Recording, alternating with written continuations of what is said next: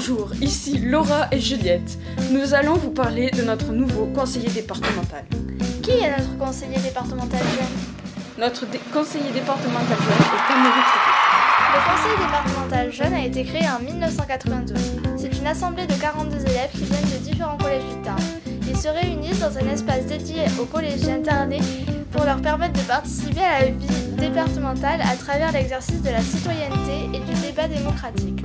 Un mercredi par mois, ils élaborent des projets pour tous les collégiens du Tarn.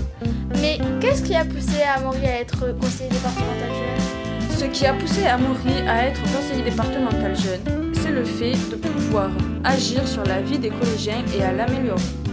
Au cours des dernières années, les membres du CDJ ont mené des actions comme Oriente tes baskets vers le bien-être.